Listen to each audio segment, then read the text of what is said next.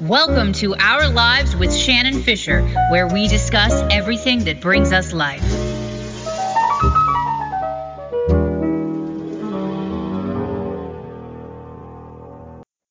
Hello, everyone. Welcome to Our Lives with Shannon Fisher. This is Shannon Fisher. We've got a really fun show today, a glimpse into a subculture that most people never get to see. Uh, my guest is journalist, educator, and historian Scott Satterwhite, who was a resident of the 309 Punk House in Pensacola, Florida for nine years. And he has written, uh, co-written a book called A Punk House in the Deep South, The Oral History of 309, telling stories about the Punk House. Scott, welcome. Thank you so much for having me.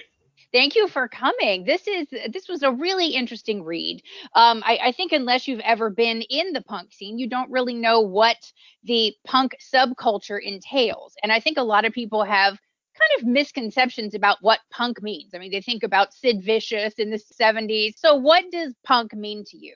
Uh, when my co-author Aaron and I were about ready to go on tour, we had a number of practices, uh, practice sessions uh, with mm-hmm all the possible questions that we would be asked, and this was the top of the questions that we sure would be asked. But interestingly, hardly ever did.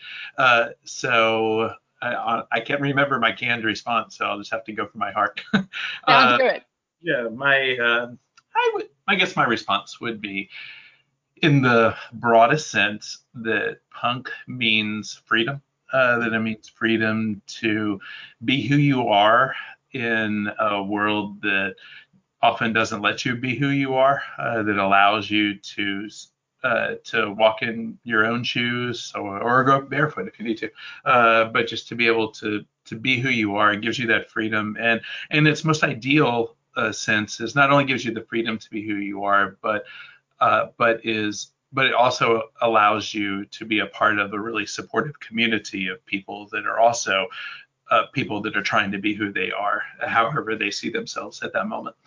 Sure, and and and in the book, one thing that the residents brought up time and time again was that sense of community and that sense of all being in this together and helping each other out and supporting one another. There seemed to be a lot of artistic pursuits uh, in in the people that were living there. So, did this environment foster creativity? Oh yeah, absolutely. Uh, you know, a number of the things that people did in the house were uh, among the standard fare that people would expect were uh, uh bands, zines, and uh, bands, uh, fanzines, artistic creations, and and that certainly rubbed off on each other.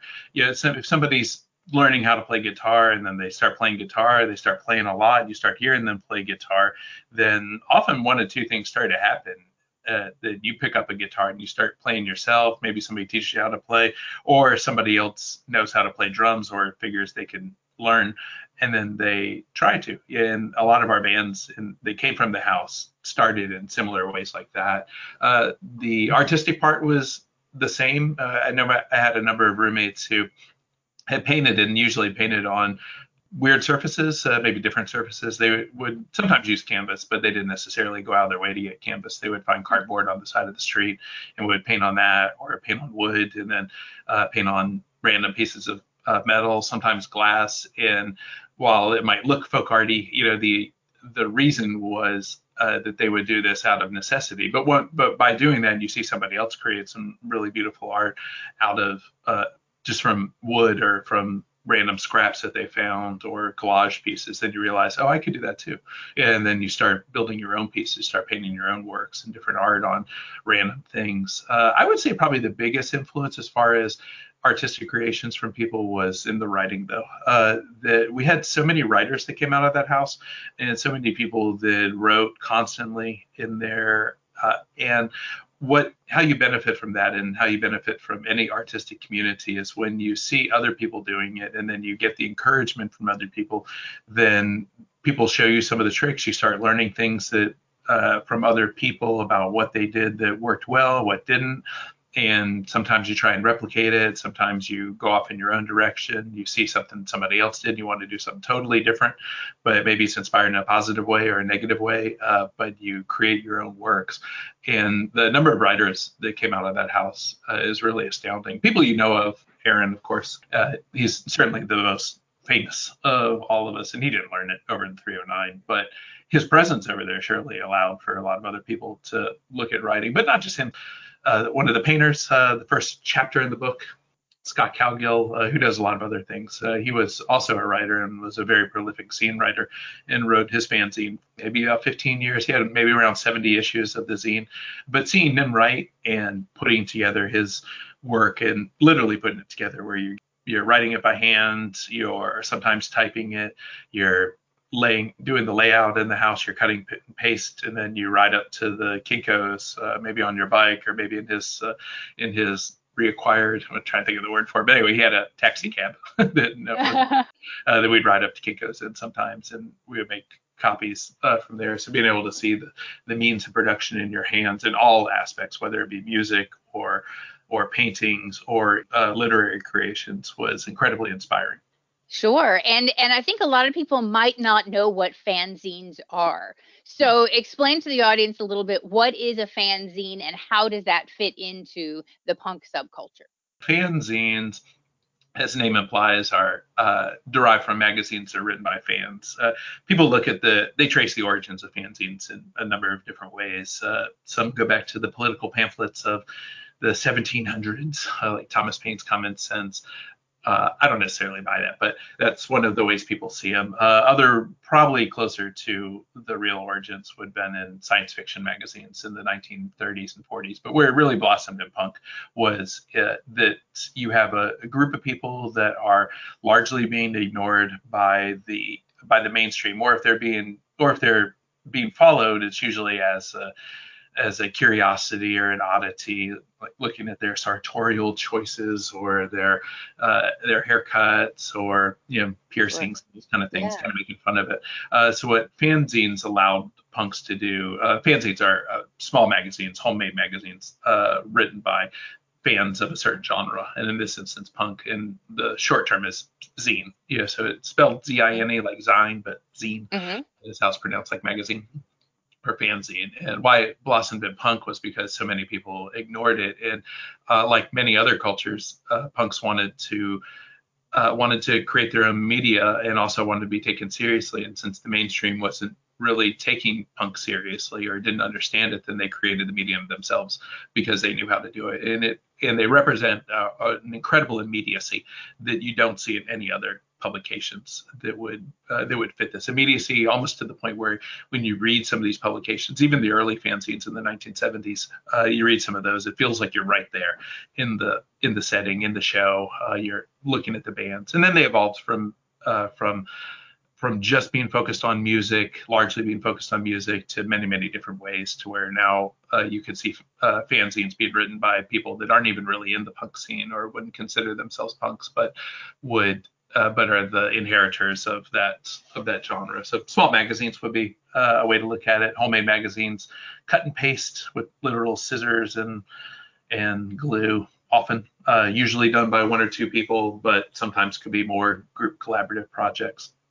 That's great. And so that would really get the word out and kind of be able to pull more people into the scene and to to learn about the the music that you guys were doing. And so you talk about kind of being on the the outskirts of society, having them look at you suspiciously. But this house, uh, you guys actually have made some really great contributions to the local Pensacola community and have been honored for that. So tell me a little bit about that. Well, yeah. So besides all the uh, the things that you would expect to come out of a punk house, such as the zines and art and the music, we had a lot of other things that came out of there that are a little atypical for a punk house. You know, when you read the book, uh, one of the things you'll notice is that there's an absence of music in the book. There really isn't a ton of music in the book itself, but what comes up probably a lot more are uh, people's uh, eating habits. you know, what they eat, how they ate, uh, not only vegan food, but when they got together, uh, having meals and shared uh, shared dinners and potlucks, etc. And yeah, that came out of a necessity as well because a lot of people were learning how, or we're not only becoming vegans and vegetarians around the same time, but uh, there weren't a lot of vegan restaurants, especially anywhere in the country, really, especially in Pensacola in the deep south. So what we had to do is basically create them ourselves. So we did it in our house, uh, and how we created them in our house was everybody's learning how to cook, and then one day somebody comes up with this interesting idea, like, hey, what if we just made a bunch of food and we invited our friends over and we had this little fake restaurant in the house. So they did that, and then eventually it grew into this bigger thing where I just put up a flyer saying Spare Change Cafe, come over and donate whatever you want, and we'll get and we'll feed you. And uh, and while it sounds like a soup kitchen, it was a a, a big three course meal included with a maitre d in there, which is always kind of funny. And train hoppers would literally jump off the train, find out about it, and then drop by the house, and then they're greeted by the maitre d of the house. Uh, he was the same guy who drove the taxi. Uh, as a bit of a showman himself, Scott Cowgill, and uh, he would uh, take whatever pocket change they had, uh, and then they feed him to a full course meal, and somebody else who lives in the neighborhood had more money to spare would spend 10 bucks on there. And uh, so we're learning how to cook vegan food together. And as we're learning how to cook this food together, then that grew from the Spare Change Cafe uh, to a, another version of it in this uh, in this little collective house that didn't really last long, but it was around. Uh, and then it grew into Food Not Bombs, which is a uh, project that sends or gives uh, food to homeless folks in, in town, those without houses. And uh, and from there, you know, it eventually turned into a into a vegan restaurant. We happened to be a lot of us happened to be working at this one place. It was a coffee shop called Van Gogh's, and uh, the owners were looking to sell the coffee shop, and they couldn't find buyers to uh, anyone to buy it. So they offered it to the workers, who include myself and a few other people, and we pooled our resources. We got enough money to do the down payment for the business, and then we end up starting uh, a vegan restaurant in the in this in this place that used to be a coffee shop, and. Yeah with that, you know, it grew uh, into it, now it's celebrating its 20th year, and it's uh, an incredible spot. People love it, and even without knowing any of the history of it, but knowing that it came out of our house, you know, it's interesting. And it's it's just across the street from 309 too. It's uh, literally around the block. But besides that, uh, besides the vegan restaurant, uh, a couple tattoo parlors came out of the house too. Hula Moon, which celebrates its 20th anniversary as well, uh, and then we had a number of venues that came out of there too. But also we have some uh, we have a, at least four bookstores, maybe more, uh, have some roots over in 309, and one of them is one that uh, I'm also associated with. Uh, it's a place called Open Books, and we have a prison book project that runs out of there, and that was the impetus for the project itself, uh, the Open Books Prison Book Project, where we send books to people in prison. And what we think is really interesting and uh, ties back into your question is how uh, 20 plus years ago, the city council and the neighborhood association at different times was trying to get us kicked out of uh, the house and was trying to push us out of the cafe. And in other instances, people tried to uh, shut or people had a lot of complaints about the prison book project about whether we were going to be prisoners into the neighborhood or how that was going to work. And you know how it's going to work as a whole and uh, and fast forward 20 years in the same city council that it, uh, same city council and mayors different people uh, but city council and uh, the mayor of Pensacola gives or declared January 16th Open Books Prison Book Project Day. I gave a commendation from the city for our hard work, uh, and yeah, it just shows us that like with the cafe, like with the tattoo parlors, like with the venues, and like with 309 itself, that if you are persistent and stick around uh, and you just keep doing it, you don't move to Portland or don't move to New York City or don't move to some of the other places that already have enough of us around. they don't need another vegan restaurant. Uh, stick around to these small places and you can really, really make an impact. And in all those instances, whether the tattoo parlors, the restaurants, uh, or the bookstores, that we've certainly made incredible influences. And with the Prison Book Project, we send 10,000 books every year to people in prison. And uh, all of that started in in uh, Scott Cowgill's old bedroom in the house, my old bedroom in the house. Oh, uh, that's wonderful. Yeah, so all of that started from there. Well, and you had something much more personal come out of that house. Your daughter was born there. So yeah. you have a really strong connection um, to it. And you, in fact, have uh, spearheaded the effort to purchase and restore this punk house. So tell me about that personal connection and what has inspired you to to take this on. Yeah, so yeah, as you mentioned, yeah, I do have a very personal connection to the house. uh, my daughter uh, spent her first night alive over there, uh, and she lived there for her first two years. Uh, she's now 16 years old. Just started working over at the Waffle House. really proud of her because uh, that's uh, probably one of the punkest jobs you can get. yeah, she was.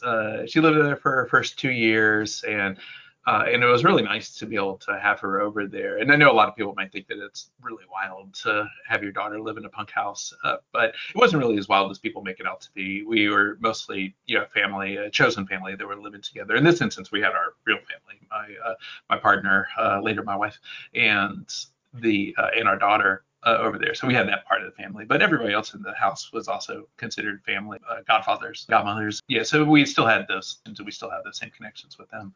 We had those personal connections to the house, and so many other people in uh, in our community had this had very personal connections to the house. When I lived there during my time, at one point I tried to do a a, family tree to see who had lived in the house just in the period that I lived there. And I counted around 75. Uh, oh, wow at different times. Of course, not all at the same time. Uh, right. Uh, around 75 people living at the house when I lived there. And there are several people that lived there before me, and then there are uh, dozens of people that lived there after me after we moved out. So if you think of that, that there's uh, well over 100 people that lived in that house, and they had very close connections to the house. Not all of them were positive, but uh, many people had really positive memories of the house. And with that in mind, when it looked like the house was going to get sold and torn down, there was a big community push to get the house uh, to save the house. And we tried a number of different efforts to save it. And uh, it was really difficult to raise that kind of money, and people were skeptical of the idea too, which we kept in the book. We wanted to make sure that people were clear that this wasn't a universal uh, feeling that everybody had. That a lot of people said, like, just let it burn, just let it go. You don't need to save right. it. Uh, no, and punk isn't about saving memories, and we shouldn't do this. Live in the future, not the past. Uh, but we, but uh, so many of us really wanted this house to be there. So, uh, so with that in mind, yeah, we spearheaded the effort to save the house, and and yeah, through a lot of effort, a lot of personal effort too, you know, a lot of personal investment into the house the community investment as well in many, many different ways. They were successful. Uh, to to probably everybody's surprise, if you had told me in uh, in 1999 when I first stepped into the house that uh, that fast forward into the future uh, to the year 2021, and I'd be talking with you on a podcast about how we not only saved the house but now own the house. I would be shocked beyond belief. But yeah, yeah, it's a it's a wild story. It's a wild history. But again, you stick around long enough, you you keep doing it, and then hopefully it works out.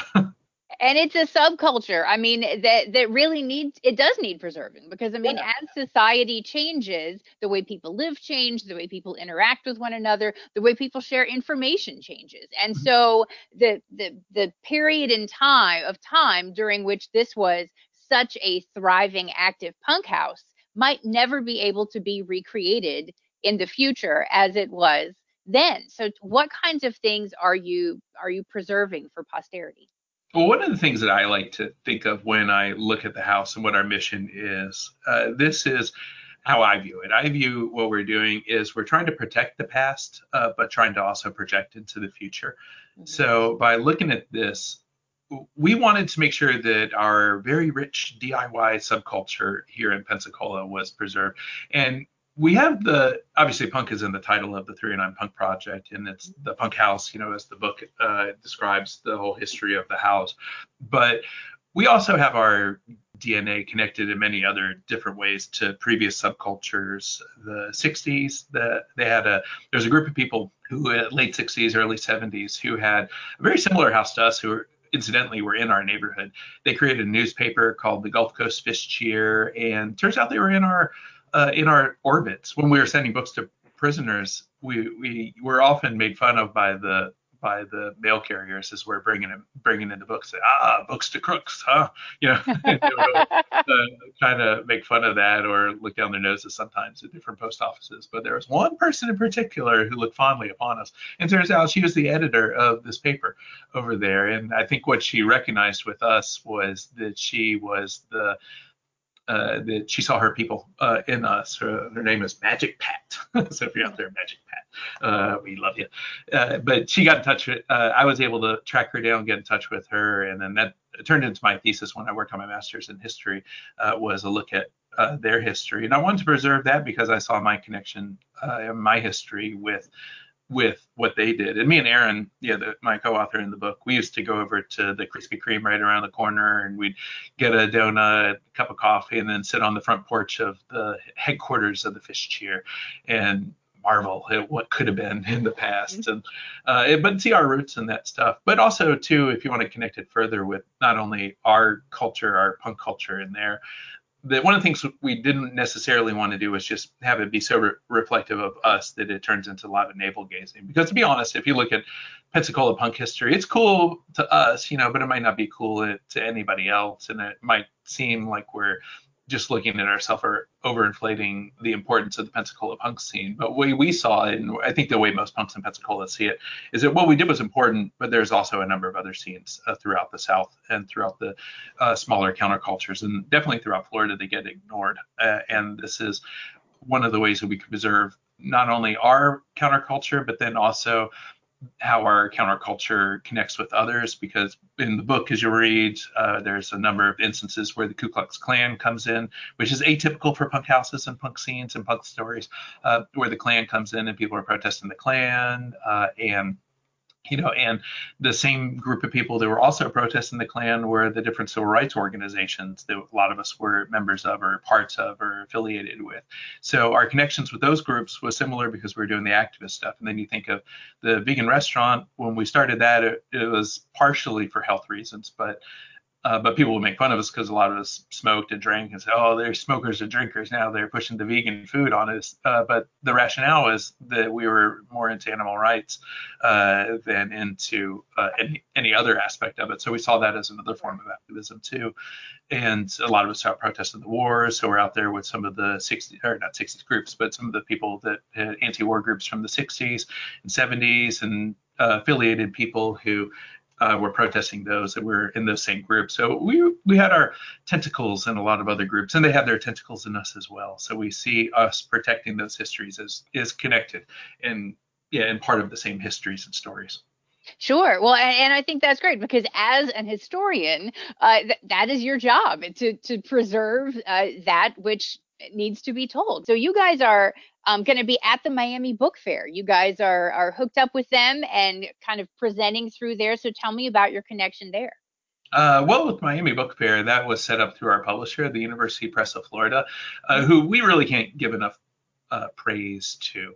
When Aaron and I were first initially looking to do this book, uh, my initial thoughts were, were that we were going to self-publish this because Aaron's been doing his fanzine Cometbus since 1981, and that's what I thought we would do initially. Is we do our book as an issue of Cometbus, but Aaron thought it'd be a good idea if we ventured out, and which is interesting to think of because Aaron hasn't been to college and I teach in a college, uh, and uh, and just to think about you know moving into the academic press. It's funny that he was the one to say, let's let's shoot for a different angle instead of self-publishing. Let's see if we can get somebody else to do it. Let's try an academic route because I think we can do this. Because remember that we collected these stories and these are interviews with students or right. student interviews. You know, so students were the ones who did this. So the whole project started in a classroom, and we thought it's fitting that this be on. Uh, a university press for that reason alone. So with that in mind, uh, that we have nothing but praise for the University Press of Florida and their their work with us and how well they've how well this is translated and their ability to get this book at a reasonably cheap price for academic books. 20 bucks if you've ever been to college, you know that that's that's like a dollar book. Absolutely, yes. Uh, so we were able to get them uh, to get it cheap, but that's how we got our affiliation through the Miami Book Fair is through some uh, great folks over there, Lisa Paley and uh, other people that have helped us uh, to get into the book fair and then also get us connected with great people like you, Shannon. Absolutely, yeah. Everyone, everyone that I've ever worked with or met through the Miami Book Fair is uh, ha- has been wonderful. I mean, it's just you know the biggest gathering of of authors in uh, the country, I think. Mm-hmm. Um, so anyone who wants to connect with Aaron or Scott can do so through the Miami Book Fair. You can go to Miami Book Fair online. You can down the, the schedules. Um, and is there anything that you want to kind of leave as a last thought about the 309 Punk House? Well, about the 309 Punkhouse, I'll say that one of the things that people have told us after they read the book is that they see themselves in the book, whether they're punks or not. Uh, because what I don't want people to do is just to think of it as a book about punks, because if it is, it narrows our story. And I think anybody who's lived in some kind of communal setting, or just been curious about it too, or interested in alternative lifestyles, if you will, that I think that they would get something out of the story too. How do people live together? And when we think of family, how do we determine what is the definition of family? Because that's one of the big things that we did with this book was we worked with the definition of family, uh, chosen family in many instances, and tried to figure out how do these misfits uh, fit in and where do they find their people? And I think we were all incredibly fortunate to have find, found the people that we found. Absolutely, absolutely. Well, Scott Satterwhite, thank you so so much for for joining us today. Thank you so much. I appreciate it. And thank you to your audience for listening. For the Authors on the Air Global Radio Network, this is Shannon Fisher. I'll see you next time.